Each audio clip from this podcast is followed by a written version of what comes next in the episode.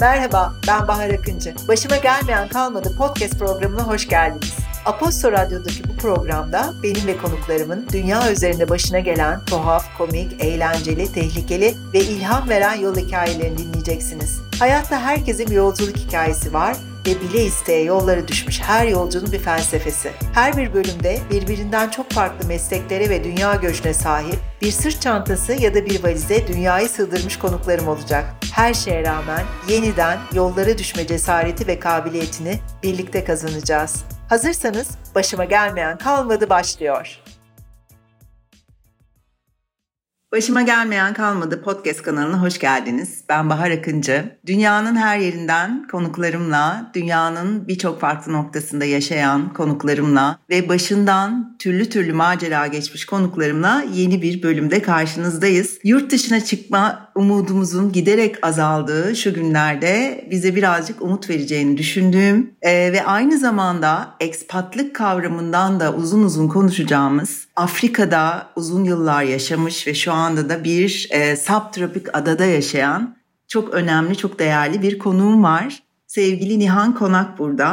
Nihan, hoş geldin öncelikle. Hoş buldum. Dünyanın bir ucuna gittin, kendi kariyerini bırakıp ekspat olan eşinin peşinden ve birbirinden farklı ve inanılmaz iki ülkede yaşadın önce. Kongo'da ve Kenya'da yaşadın. Nasıl bir hayat kurdun kendine ve sonrasında da Afrika Travel'ı kurdun. Aşık oldun çünkü bu kıtaya ve bu kıtadan kopmak istemedin. Bunların hepsini konuşacağız ama öncelikle nasıl orada hayat, oradan başlayalım. Hayat burada çok güzel, çok keyifli. Ben burayı çok fazla, özellikle şu anda bulunduğum yerini Afrika olarak nitelendiremiyorum aslında. Kenya ve Demokratik Kongo'da yaşadığımız hayat ve tecrübelerden sonra burası birazcık daha rahat, sakin bir ada hayatı, tropik bir ada hayatı genel olarak yaşıyoruz. Keyifli, 4 sene oluyor neredeyse taşınalı. İlginç bir hayat hikayen var. Mütevazi bir ailenin, orta halli bir ailenin ferdi olarak başlayıp çok çalışarak, hem çalışıp hem okuyarak önce beyaz yakalı bir hayat kurdun kendine ve yöneticiliğe kadar yükseldin. Daha sonra da eşine bir yurt dışı görevi geldi ve onun peşine takılıp 2 yaşındaki oğlunla birlikte kendini Afrika'da buldun. O günlerden biraz bahsetsene, nasıl bir şaşkınlık yaşadın, hayatında neler değişti? Çok büyük bir şaşkınlık yaşadım. Yani şöyle ifade edeyim, aslında biz genel olarak seyahat ediyorduk ama ben Mısır harici, orası da Kuzey Afrika zaten, bu kadar uzak destinasyonlara hiç seyahat etmemiştim. Daha çok daha gelişmiş yerlere turistik amaçlı seyahat ediyorduk. İlk bu teklif geldiğinde ben açıkçası bunu açık hiç çekinmeden söylüyorum. Nairobi diye teklif geldiğinde Kenya, ben orası neresi diye bir an böyle algılayamadım aslında. Kolay olmadı gerçekten. Türkiye'den sonra 2 yaşındaki çocukla her şeyi bırakıp, arkada bırakıp, işimi, sevdiğim şehri, ailemi, sevdiklerimi bırakıp taşınıp orada tekrardan bir hayat kurmak kolay olmadı. Kolay oldu dersem yanlış söylemiş olurum. Ama bir süre sonra alışıyorsunuz her şeye. Bir de bence burada önemli olan, eğer insan mutlu olmak istiyorsa her şekilde, her koşulda mutlu olabiliyor. O benim için çok önemli. Peki, hemen araya giriyorum ve bütün dinleyicilerimizin, özellikle belki üniversitede okuyan, bizi dinleyen kişiler varsa ya da üniversiteden mezun olmuş, kariyerini inşa etmekle uğraşan kimseler varsa onlara bir açıklama borçluyuz diye düşünüyorum. Ekspat olmak ne demek ve nasıl ekspat olabiliriz? Ekspat olmak aslında doğduğu ülkenin dışında kendine kariyer yaratan, fırsatları değerlendiren bir anlamda kişi. Ekspat olmak için aslında şart demeyelim ama öncelikli ve bunu daha fırsat haline çeviren şey aslında global şirketlerde kariyere başlamak diyebilirim. Benim eşim için öyle olduğu için söylüyorum. Ya da şöyle, Türkiye'de kurulmuş şirketler ama yurt dışında da ofisleri ve bir sürü iş imkanları olan şirketler olarak diyebilirim. Tabii ki ekspat hayatının artıları var, eksileri var. Ekspat hayatı deyince herkesin aslında gözünün önüne şöyle bir şey geliyor. Harika imkanlarda ve şartlarda yaşayan, bir eli yağda bir eli balda gibi algılanabiliyor ama ekspatlığın şöyle bir handikapı var diyebilirim. Gideceğiniz ülkeyi, en azından bizim için öyle oldu, seçmek gibi bir lüksünüz yok. Yani bu Afrika'da olabilir, Asya'da olabilir, Avrupa'da olabilir, her yer olabilir. Bu sonuçta şirketler istiyorlar birazcık da aslında hani gidecek her yere gönderebilecekleri insanları arıyorlar aslında. Çünkü özellikle bizim durumumuzda Afrika'da yolunda gitmeyen bir takım işler varsa, lokal olan insanlardan o işi kotarabilecek kişiler bulamamışlarsa ekspat olanları tercih ediyorlar. Bizim durumumuzda da hep öyle oldu açıkçası. Ama nedir? Ekspatlığın şöyle bir dezavantajı olabiliyor bence. Dezavantaj olarak ben bunu nitelendirmiyorum ama genel olarak bakış açısı olarak diyorum. Sonuçta bir yerde sürekli kalamıyorsunuz. Ülke değiştirmek durumundasınız. Genellikle görevler 3 ila 5 yıl arasında değişebiliyor. Bizim durumumuzda da öyle oldu. Ve bildiğim kadarıyla şirket senin yaşaman gereken ülkeye karar veriyor. Çünkü o hangi ülkede neye ihtiyacı varsa ve seninle örtüşüyorsa seni oraya yönlendirebiliyor ve orada bir yaşam kurmanı sağlıyor aynı zamanda. Evet, yani aslında yaşamı biraz siz kendiniz kuruyorsunuz gidip yerleştikten sonra. Bizim durumumuzda öyle oldu. Her şirket böyle yapıyor diye bir şey iddia edemeyeceğim ama bizde çok fazla değil, hemen hemen hiç seçme şansımız olmadı. Bununla ilgili çok bir sıkıntımız da olmadı açıkçası. İlk taşındığım ülkede sıkıntı yaşadım hani ilk başlarında ama sonra hani neresi olursa bizim için fark etmedi açıkçası. O zaman Kenya'ya dönelim hemen. Kenya'ya gittiniz. Yerleşmeye başladınız, eşyalarınız geldi ya da belki hiç eşyanız yoktu, orada eşya aldınız ve yavaş yavaş hayat başladı. Nasıldı o ilk günler? İlk günler çok zordu. Eşyamız yoktu. Geçici bir yerde kalmaya başladık. Şöyle ifade edeyim aslında. Sokağa tek başıma çıkmamıştım hiç. Çıkamıyordum. Yani eşimin işten gelmesini bekliyordum ama bunun Kenya olmasıyla bir alakası yok. Bunun aslında benim ilk başlardaki durumumla alakası var. Hani hiç Afrika'yı tanımayan birisi olarak biraz çekiniyordum açıkçası. Onun için mesela Erkan'ın işten gelmesini bekliyordum aman dışarı çıkalım diye. Yapacak çok fazla bir şey bulamıyordum ilk başlarda. Çevre edinmek hani birazcık zaman alıyor. Bu aslında her gittiğiniz ülkede böyle ama bir süre sonra pratiklik kazanıyorsunuz. İlk ülkeden sonra eğer bu ekspatlık hayatına devam ediyorsanız daha sonra az çok sizin nelerin beklediğini öngörebiliyorsunuz ve aslında hazırlıklarınızı ona göre yapıyorsunuz. Kenya'da benim şansım şu oldu. Şirkette bayağı bizim gibi ekspat olan aileler vardı. Ya da yine Kenya'da yaşayan bir sürü yabancı hani ekspat olmasa bile NGO'larda işte United yani UN'de çalışan, UNICEF'te çalışan bir sürü arkadaşlarımız oldu. Kenyalı arkadaşlarımız çok oldu. Onların da faydası oldu. Birkaç tane çok sevdiğim Türk arkadaşım oldu. Onlarla birlikte aslında güzel bir yolculuğa çıktık ve daha sonra bir süre sonra ben aslında neler yapabilirim araştırmaya başladım. Çünkü artık bir süre sonra oğlum da mecburen kreşe başlayınca dil ve sosyalleşebilmesi için bayağı bir boş zamanım olmuştu. Ve araştırma yapmaya başladın. Peki Kenya'da kaç yıl yaşadın? Oradan da Kongo hikayesi başladı. O süreci de merak ediyorum ben. Kenya'da 3 sene yaşadık. Benim aslında bir sonraki ülkeye seyahat etmeden önce taşınma vaktimiz geldiğinde eşime şöyle bir liste sunmuştum. Şu iki ülkeye taşınmam demiştim. Biri Demokratik Kongo'ydu.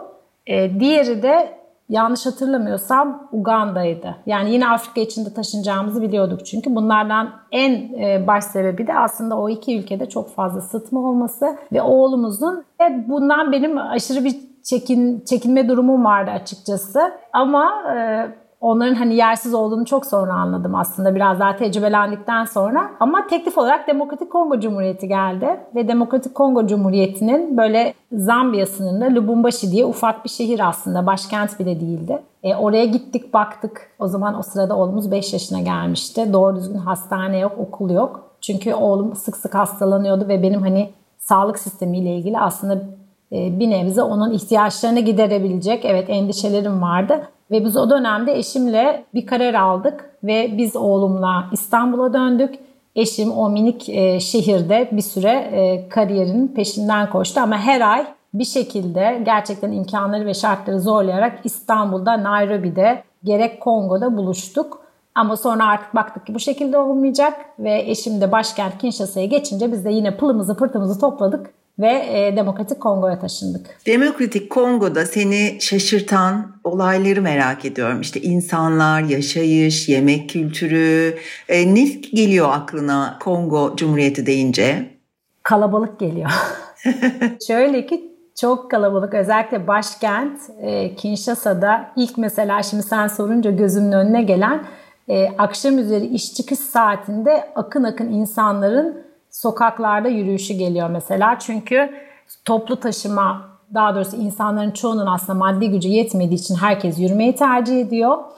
İnanılmaz bir de trafik var bunun yanı sıra. Trafik olduğu için de yürümeyi tercih ediyor bir kısım insan. Akın akın, hele böyle çok fazla aydınlatma yok, hava kararmaya başlayınca akın akın insanların böyle yürüyüşleri aklıma geliyor şehrin içinden dışına doğru çalışma merkezlerinden peki, mesela. Peki uzun saatler yürüyorlar herhalde, hem sabah işe gelirken hem dönerken. Tabii, evet. Yani gerçekten uzun saatler yürüyorlar o insanlar. Çok enteresan bir bilgi. Evet. Maalesef öyle. Yani bu Afrika genelinde aslında insanlar çok fazla yürüyor. Hani böyle bazen televizyonda görürsünüz ya, işte kafasının üstünde sepette kadınlar yürüyorlar. O insanlar aslında saatlerce yürüyüp gidip pazar yerlerinde hani işte satacaklarını satmaya çalışan insanlar. Ben Afrika kıtasına aşık insanlardan biriyim. Biliyorum sen de öylesin. Ve Afrika... Evet.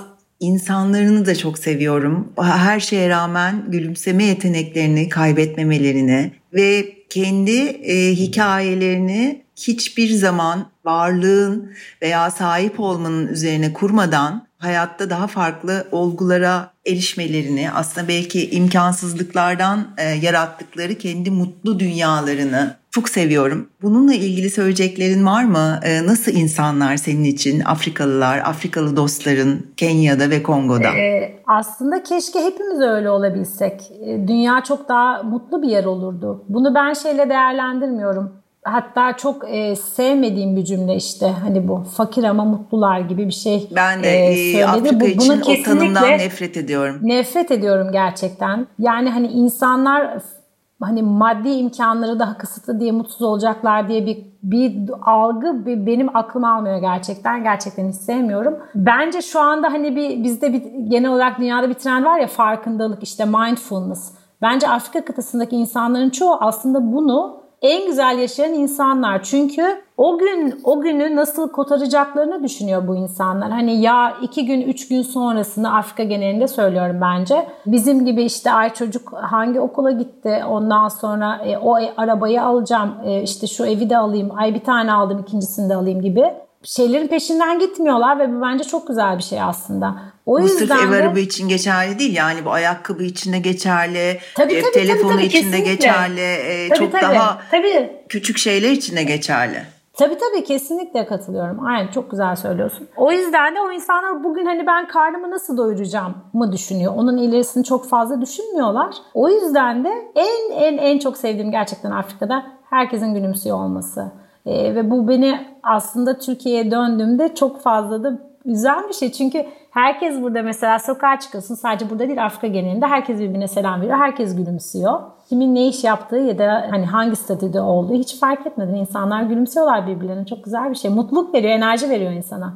Peki podcast'imizin adı, Aposto ile birlikte gerçekleştirdiğimiz podcast'imizin adı bildiğin gibi Başıma Gelmeyen Kalmadı ve ben gelen her konuğa yaşadığı ülkelerde veya seyahat ettiği, ziyaret ettiği ülkelerde başına gelen enteresan hikayeleri anlattırıyorum. Kenya'dan başlayalım. Kenya'da başına gelen en enteresan hikayeyi merak ediyorum. Bir tane hemen ilk aklıma geleni söyleyeyim o zaman. Tamam. Kenya şöyle, şu açıdan Kenya demeyeyim de Nairobi genel olarak başkente yakın mesafelerde çok güzel böyle hafta sonu gidip keyfinize bakabileceğiniz yerler var. Çok güzel. Bunlardan bir tanesi Nakuru Milli Parkı. Biz bir hafta sonu orada piknik yapmaya gittik. Tekrar adını alabilir miyim? Natura Milli Parkı mı? Nakuru, tamam. Nakuru Milli Parkı ve orada piknik yapmaya gittik. Annemle babam da Türkiye'den gelmişti. Dolayısıyla piknik sepetimizde aslında Türkiye'den gelen böyle kuru yemişler vesaire bir sürü şey vardı. Neyse pikniğimizi yaptık. Dönmek üzere arabaya doğru ilerlerken benim elimde böyle bir piknik sepeti gibi bir şey vardı. Ve babunlar çok fazla var etrafta. İnsanların piknik yaptığını görünce de babunlar böyle etrafında dört dönüyorlar. Arabaya doğru ilerlerken ben tek başıma, bir elimde işte piknik sepeti, bir elimde bir tane soğuk içeceklerin olduğu bir cooler vardı. Karşıdan birinin bağırdığını ve bir şeyin bana doğru koştuğunu gördüm. Bir tane babun uzaktan doğru bana doğru koşuyordu ama aslında bana koşmuyordu tabii ki. elimdeki yiyeceklere doğru koşuyordu ve bunu bildiğim için bana doğru koştuğunu gördüğüm anda direkt elimdekileri yere bıraktım ve yere bıraktıktan sonra o da bir güzel onları aldı ve arkadaki çalılıkların içine doğru ilerledi ve şeyi hiç unutmuyorum. Annem şey diyor, ah diyor bütün kuru yemişler gitti diye kuru yemişler. Annem bayağı bir üzülmüştü. Ne kadar, İlk aklıma gelen o Kenya'da. Ne kadar başka bir hayat değil mi?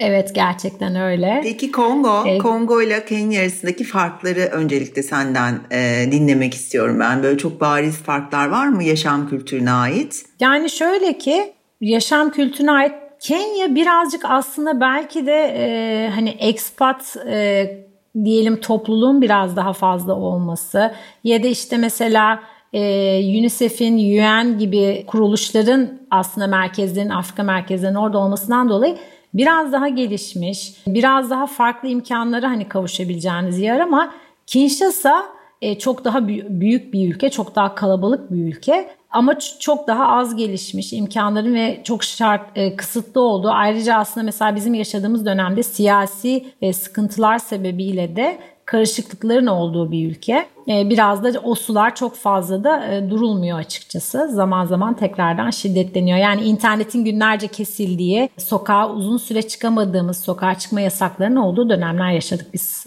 Kinshasa'da yaşarken. Peki Kongo'dan bu kadar bahsettikten sonra Kongo'da başına gelen enteresan bir hikayeyi merak ediyorum ben burada. Kongo'da da şöyle bir şey oldu. Kongo'da Kinshasa yani başkentte birazcık mesafede Maluku diye bir yer var. Maluku'da bizim bir arkadaşımızın ufak bir böyle barakası vardı diyeyim, ufacık bir yer. Bir hafta sonra oraya yine kalmaya gittik. Gece akşam burası yani Kongo Nehri'nin kenarında, nehrin hemen böyle yanında yatıyoruz. Gece yattık, sabah kalktık ve ertesi gün Kinshasa'ya bizim hava kararmadan varmamız lazım. Çünkü Kongo Nehri'nde yönümüzü başka türlü bulabilmemiz mümkün değil. Hava karardıktan sonra büyük sıkıntı. Neyse ufak botumuza bindik. Dönüşte ilerledik. 10 dakika sonra motor durdu. Benzin bitmiş ve böyle bir öyle kaldık. Cep telefonları çekmiyor vesaire. Etrafta hiç kimsecikler yok. Böyle sadece kum tepecikleri var. Ve ne yapacağımızı bilemedik. Hava da yavaştan böyle kararmaya başlamıştı. Şey yaptık, hemen bir kum tepecinin arkasında 2 tane gencecik Kongolu arkadaş gördük. Onlara derdimizi anlattık. Dedik ki bizim benzinimiz bitmiş. Biz size para verelim. Bize köyden benzin getirir misiniz? Ama onlar onlar dediler ki böyle bir imkanımız yok. Daha sonra bir şekilde yanımızdan geçen başka bir bota işaret ettik. Onlar gittiler, bize tekrardan benzin aldılar ama bu sırada hava epey kararmıştı. Başka bir neye işaret ettiniz? Yanımızdan geçen başka minik bir tekneye işaret ettik, tamam. Anlattık. Bizim benzinimiz bitti, yolda kaldık, hava kararmadan dönmemiz lazım. Yoksa büyük sıkıntı, eğer hava kararmadan Kinshasa'ya dönemezsek orada o kum tepeciklerin üstünde uyumamız lazım.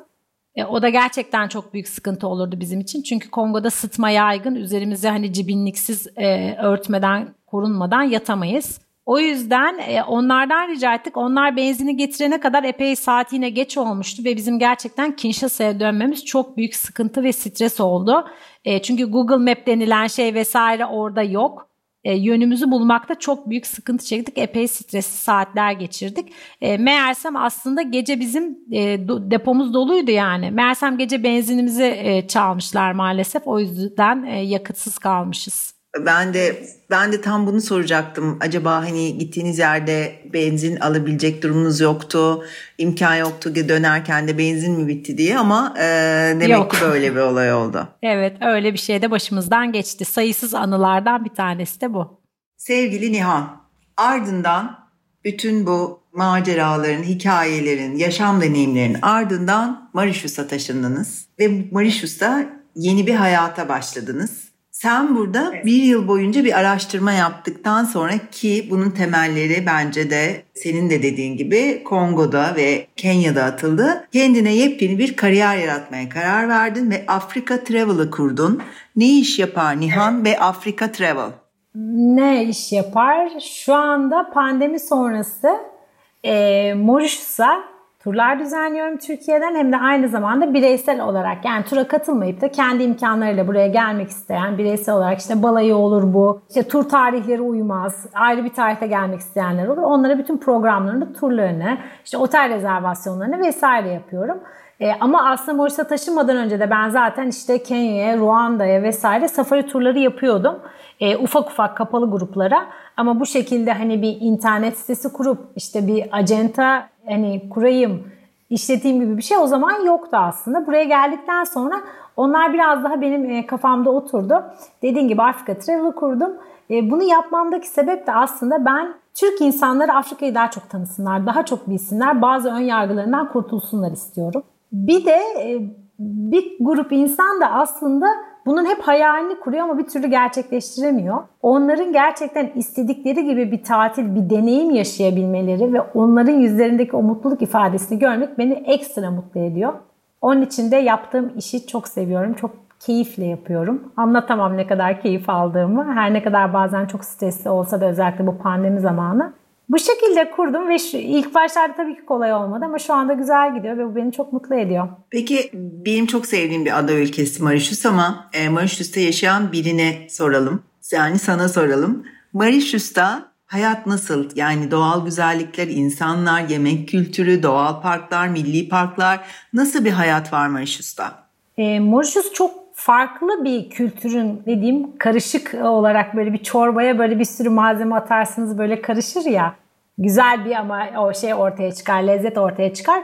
Burası orası gibi aslında, onun gibi. Çünkü burada nüfusun yaklaşık %50 kadarı Hintli. Hindistan'dan buraya zamanında gelmiş olanlar, çalışmak için gelmiş olanlar, işçi olarak gelenler ve sonra burada bir hayat kuranlar. Çok minik bir kısmı Çinli. Geri kalan kısmı da aslında kendilerine işte Franco-Mauritian diyen Fransızlar, Güney Afrikalılar sonradan buraya yerleşen. Burada çok farklı bir karışık bir kültür var. Mutfak derseniz yine öyle. Her türlü mutfak, her türlü yemek var. Hint mutfağı ağırlıklı olarak. Sokak lezzetleri çok meşhur. Burası inanılmaz yeşil bir yer. Buraya ben hep şey gibi şunu anlatmaya çalışıyorum. Burası sadece deniz, kum, güneş tatili değil. Aslında görenlerin sonradan da büyük hayran kaldıkları milli, yemyeşil bir park ada geneli, ki şu anda yeşil oranı çok çok çok azalmış ama hala çok yemyeşil. Çok keyifli, sakin, sessiz, huzurlu bir yer burası.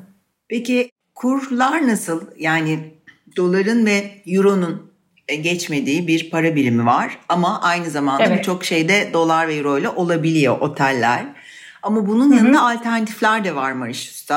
Biraz daha özellikle sezonunu ayarlayabilirsen, çok yüksek sezonda gitmezsen, işte Airbnb kiralarsan vesaire vesaire gibi alternatifler de var aslında. Ama toplu taşıma yok. Onun yerine nasıl sağlanıyor ulaşım? Ya şöyle ki, toplu taşıma yok değil, var aslında toplu taşıma ama bizim alıştığımız şekilde çok sık değil. Otobüsler var. Gerçekten mesela klimalı otobüs de var. Çok daha eski tip otobüs de var. Bu otobüslere para vererek, nakit para vererek binebiliyorsunuz. Çok da uygun hani buranın yaşam şartlarına rağmen. Ya da mesela taksiler var ama dolmuş gibi kullanabiliyorsunuz onları. Şu anda tabii pandemi sebebiyle ben bu hani toplu taşımaları çok fazla tavsiye edemeyeceğim. Ama genel olarak yok demeyelim. Var ama sınırlı. Bir de adada şöyle bir sıkıntı var. Yani adanın kuzeyinden güneye gitmeniz 2 saat. Bunu toplu taşımayla yapabilmeniz çok zor. O yüzden ben adaya gelen herkese eğer imkan varsa ya araç kiralamalarını, tabii burada İngiltere gibi ters trafik, araç kiralamalarını ya da gerçekten işte benim gibi ya da benden hani şoförlü araç imkanları varsa kiralamalarını, günlük turlara o şekilde katılmalarını tavsiye ediyorum. Konaklama olarak da şöyle bir şey var Bahar. Bu aslında bu algıyı birazcık kırmak lazım herhalde, dediğin gibi. Burası sadece lüks resortların olduğu bir yer değil. Ben bunu gelmek isteyen herkese söylüyorum. Hani bu insanların seyahatine engel olmasın. Evet, şu anda tabii ki Türkiye'de bununla ilgili bir sıkıntı var döviz kurları sebebiyle. Onu da çok iyi anlıyorum ama gerçekten bir yerleri keşfetmek istiyorsa buraya seyahat edecek olan insanlar illa lüks resortlarda kalmak gerekmiyor bence. Senin de dediğin gibi burada Airbnb yapabilirler. Airbnb üzerinden özellikle reytingi yüksek olan yerlere bakabilirler. Ya da Booking.com'da bile mesela geçen gün bir arkadaşım geldi. Bir ailenin yanında burada o ailenin bir odasını kiraladı. Hani çok makul. Evet, zaten yavaş yavaş, yavaş bunlara yöneleceğiz. Couchsurfing yeniden bence pandemi bittikten sonra Türk seyahat severler için, Türk gezginler için Couchsurfing bir dönem olduğu gibi yeniden yükselişte olacak. Aile yanlarında kalmak, aile yanlarında oda kiralamak ki ben bunu birçok ülkede yaptım dünyada yine yükselişe geçecek. Peki böyle evler tutacak insanlar için, odalar tutacak insanların için önerebileceğin bir iki bölge söylesene bana. Hani şurada kalırlarsa araç da kiralamadan biraz etraflarını gezerek 3 gün 5 gün keyifli bir tatil geçirebilirler diyeceğim bölgeler hangileri? Adanın kuzeyindeki plajlar çok güzel. Mesela işte Trobiş, Periber, Grambe. Bu hani bu civarlarda mesela eğer konaklayabilecekleri Airbnb ya da işte otel bulabilirlerse eğer o zaman o civarları mesela yürüyerek gezebilirler. Benim aslında en önemli bence tavsiyem şu. Çünkü adada mesafeler uzak, görülecek yerler hem adanın dört bir yanına yayılmış durumda. Zaten ben adaya gelecekleri şey diyorum. Yani buraya 3 günle 4 günle gelinmez gerçekten. Hem yol çok uzak hem de hiçbir şey göremeden dönmüş olursunuz. Bu kadar hani sonuçta uçak biletleri de maliyetle onu vermişken biraz daha uzatma imkanı varsa herkes en az burada bir hafta konaklama düşünmeli. Bir kısmını mesela bunu 3-4 günde adanın kuzeyinde konaklayıp kuzeyindeki ve bölgeleri görülecekleri yerleri görüp daha sonra mesela güneyine geçip güneyinde konaklarken de o tarafları gezip çünkü havalimanı mesela güneye daha yakın oradan havalimanına geçip dönüşümlerini yapmaları ben bunu tavsiye ediyorum. Hani buraya zaten gelip gerçekten otelde sadece kalmak bana açıkçası biraz anlamsız geliyor. Nihan bir de senin Türkiye'den Afrika yaptığın turlar var. İlk turun en yakın tarihli olan hangisi, ne zaman, kaç gün sürüyor? Sömestrin ikinci haftasında şu anda açıkta olan bir turum var. Bir önceki haftası doldu çünkü onun için tekrardan yeni bir grup açtım. 29 Ocak'ta burada olacaklar inşallah ve 5 Şubat akşamı buradan uçağa binip Türkiye'ye geri dönecekler. 7 gece konaklamalı. Daha kısa turları zaten dediğim gibi önermediğim için de kendim de yapmamayı tercih ediyorum daha kısalarını. Bununla ilgili bilgilere de bizi dinleyen kişiler afrikatravel.com hesabından ulaşıyorlar. Evet, Afrika K ile. Evet, orada bütün böyle güncel turları ben koyuyorum. Instagram hesabına da koyuyorum. Ama internet sitesinde hem Mauritius'la ya da bir sürü aslında içerik var orada. Afrika'daki benim seyahat ettiğim farklı ülkelerle ilgili. Hem de tur detaylarını oradan takip edebilirler. Son olarak sormak istediğim şöyle bir şey var. Expat olmak isteyen genç insanlara neler tavsiye edersin? Yani iki türlü soracağım soruyu. Bir, genel olarak expat olmak isteyen genç insanlara neler tavsiye edersin? İki, Mauritius'a taşınmak isteyen hiçbir global şirkette çalışmıyor ama Mauritius'ta yaşamak istiyor. Bununla ilgili çok soru aldım ben Mauritius'ta olduğum sürede. Bununla ilgili neler tavsiye edersin? Tamam, ikincisinden başlayayım o zaman çünkü bununla ilgili ben de çok soru alıyorum. Özellikle ilk taşındığım zamanda çok fazla soru alıyordum. Şimdi aslında bu sadece Mauritius değil, Afrika genelinde hani çalışmak isteyen ya da yaşamak isteyen insanlara şöyle bir şey söyleyeceğim ben. Çok zor. Yani iş bulmadan bu ülkelere yerleşmek hiç kolay değil. Neden? Çünkü bu ülkeler aslında yabancı çalıştırmak yerine doğal olarak kendi vatandaşlarını çalıştırmak istiyorlar. Eğer sizin yaptığınız işin aynısını başka kendi vatandaşları yapıyorsa tabii ki kendi vatandaşlarını işe almayı tercih ediyorlar, yabancıları değil. Onun için buraya ya da herhangi bir Afrika ülkesine gitmeden önce bence internetten derin bir araştırma yapması gerekir herkesin. Mesela ben Mauritius için bana soranları bir tane internet sitesi var. Direkt herkese o internet sitesine yönlendiriyorum. Çünkü burada çalışmak ve yaşamakla ilgili özellikle burada Mauritius Ekonomi Gelişim Bakanlığı gibi diyeyim. Daha doğrusu Board'un çok detaylı bu konuda bir internet sitesi var. Oraya yönlendiriyorum ben herkese. Oradaki imkanları vesaire araştırsınlar diye. Buraya açıkçası hani ben geleyim işte iş bulurum nasıl olsa kısmı epey bir sıkıntılı çünkü. Onun dışında ben expat ailelere diyeceğim. Çünkü ben hani aile olarak biz taşındığımız için genelde şöyle bir şey oluyor çünkü yani hem eş yani hem kadın hem erkek ekspat olarak görev alması biraz daha zor. Bizim durumumuzda olabilecek ya da kalabilecek insanlara, ailelere benim en önemli tavsiyem gerçekten işi evde kalan için çok zor çünkü gerçekten. O yüzden ben o durumda kaldığım için benim verebileceğim en büyük tavsiye kendilerine bir meşgale bulmaları gerçekten. Yani özellikle ben kendim taşındığım zaman da ilk 1-2 sene çok bunun farkına varmadım. Çünkü oğlum çok küçüktü ve biraz oğlumla vakit geçirmek istiyordum. Ama o okula başladıktan sonra öyle bir boşluğa düştüm ki yani ne yapabilirim baya bir araştırdıktan sonra, hatta bu turizm işinden önce yapmadığım şey kalmadı aslında. Yani işte Kenya'nın bir tane seramik markası var. Onun patentini aldık. Başka bir Türk arkadaşlar onları Türkiye'ye satmak istedik. Olmadı. Bir sürü şeyler denedik. Aslında bunlar da insanı çok geliştiren ve olgunlaştıran şeyler. Peki sen bu kadar araştırınca. Ekspat eşi olarak taşınmadan önce ne yapıyordun Türkiye'de? Senin de bir kariyerin vardı. Ondan hiç bahsetmedin. Vardı. Evet. Ben bir inşaat şirketinin aslında insan kaynaklarında şef olarak çalışıyordum. Çok da severek yapıyordum işimi. Onu bıraktım. Yani onu bırakmamın sebebi de aslında birazcık İstanbul'daki ben hayattan ve hani yeni doğmuş bir bebekle İstanbul'da koşturmacalı ve kendime, çocuğuma ve eşime vakit ayıramadığım bir dönemden geçiyordum. Bunu eminim aslında şu anda bir sürü insan Türkiye'de yaşıyor. Ve teklif geldiğinde de hiç düşünmedim diyebilirim Bahar. Gerçekten gidelim dedim. Ama çünkü tabii en büyük avantajın hem eşinin hem senin Fransızca biliyor oluşunuzdu. Çünkü Afrika'da konuşulan en önemli dil Fransızca. Evet, şöyle söyleyeyim, Kinshasa'da yani Kongo'da özellikle Fransızca konuşmuyor olsaydım nasıl günlük hayatı idame ettirdim bilemiyorum. Gerçekten epey zorlanırdım çünkü Kenya'da resmi dil İngilizce, sıkıntı yok, ama Kongo'da resmi dil Fransızca ve İngilizce Kongolular, yani Demokratik Kongolular İngilizceyi çok çok azı konuşuyor. Yani lokal günlük hayatta epey bir zorlanırdım. Burada da öyle nitekim. Burada İngilizce de bilen çok fazla var ama herkes Fransızcayı tercih ediyor. Dolayısıyla benim yani ekspatlık düşünen insanlara ve hani ekspat olarak gitmeyen ama yanında giden ikincil kişiye tavsiyem, gerçekten yapabilecekleri şeyleri araştırmaları, kendilerine katabilecekleri inanılmaz zengin bir coğrafya, çok farklı bir kültür. Sadece Afrika için demiyorum, bence ekspat olarak nereye giderseniz gidin. Beni şu andaki ben yapan bu tecrübe ve deneyim oldu. Onun için de çok müteşekkirim. Hiçbir, en ufak bir şüphem yok. Yine olsa yine yapardım.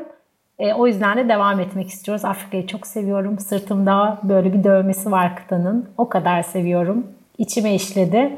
İmkanı, fırsatı olan herkes de bence bu kıtaya, zaten şöyle bir şey var aslında. Bu kıtaya seyahat etmeye başlayan herkese öyle bir kanına işliyor ki oradan çıkamıyorsunuz. Bizim için de aynısı oldu. Sayısız ülke gezdik Afrika'da. Gezmeye de devam edeceğiz inşallah. Çok teşekkür ediyorum Nihan. Bütün verdiğin bilgiler için, hayat tecrübeni bizimle paylaştığın için ve Başıma Gelmeyen Kalmadı'ya katıldığın için. Ben teşekkür ederim davet ettiğin için. Bundan sonrası için başına çok daha da güzel şeyler gelmesini diliyorum. Ve teşekkür ediyorum. Ve Mauritius'a sevgilerimi gönderiyorum. Sevgiler İstanbul'a. Hoşça kal. Hoşça kal.